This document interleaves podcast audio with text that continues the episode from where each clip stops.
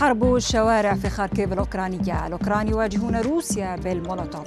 عقوبات موسيقية على موسكو وبوتين يرفض وساطة إسرائيل. أبرز أخبار الساعات الأربع والعشرين الماضية في دقيقتين على العربية بودكاست.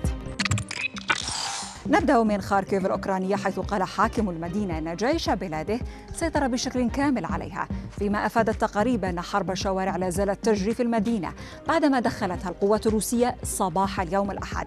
مشاهد متداولة أظهرت القوات الأوكرانية وهي تطلق قذائف صاروخية على زوايا الشوارع خاركيف التي تعد ثاني أهم مدينة في البلاد.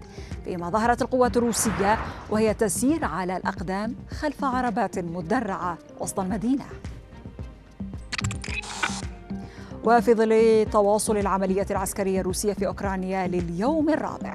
تداول عدد من النواب والسياسيين الأوكرانيين صورا ومقاطع فيديو وهم يحملون السلاح معربين عن عزمهم التصدي للهجوم الروسي.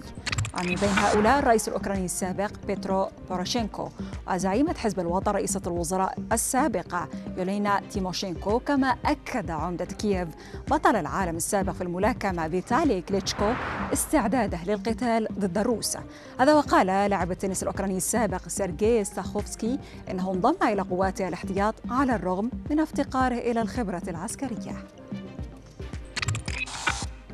وفيما يتعلق بالأوضاع في العاصمة الأوكرانية تواصل القوات الروسية معاركها للسيطرة على كييف وسط تقارير تفيد بأن الجزء الأكبر من الجيش الروسي يبعد نحو 30 كيلومتر عن قلب المدينة.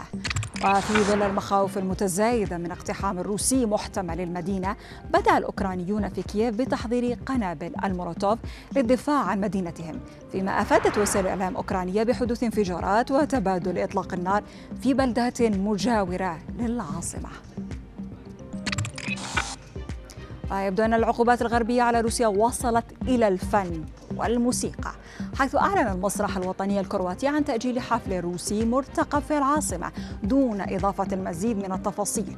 وفي لندن أعلنت دار الأوبرا الملكية إلغاء موسم من عروض فرقة باليه بولشوي الروسية الشهيرة فيما تم إيقاف المايسترو الروسي الشهير فاليري جيرجيف والمقرب من الكرملين من المشاركة في حفلات موسيقية بمدينة نيويورك. كما طالبت ألمانيا بأن يصدر موقفا علنيا ضد العمليات العسكرية الروسية وإلا سيخسر وظيفته كقائد لأوركسترا ميونخ الموسيقية. وفي خبرنا الأخير أعلنت وسائل الإعلام عبرية أن الرئيس الروسي رفض وساطة إسرائيل في حل الأزمة الأوكرانية. وذلك بعدما طلب البرلمان الأوكراني من نظيره الإسرائيلي الترويج لمبادرة عقد قمة روسية أوكرانية في تل أبيب. الكرملين أعلن في بيان أن بوتين أكد لرئيس الوزراء الإسرائيلي استعداد روسيا لإجراء محادثات مع أوكرانيا ولكن في بيلاروسيا. فيما ذكرت وسائل إعلام روسية أن الحكومة الأوكرانية وافقت على إرسال وفد تفاوضي إلى بيلاروسيا.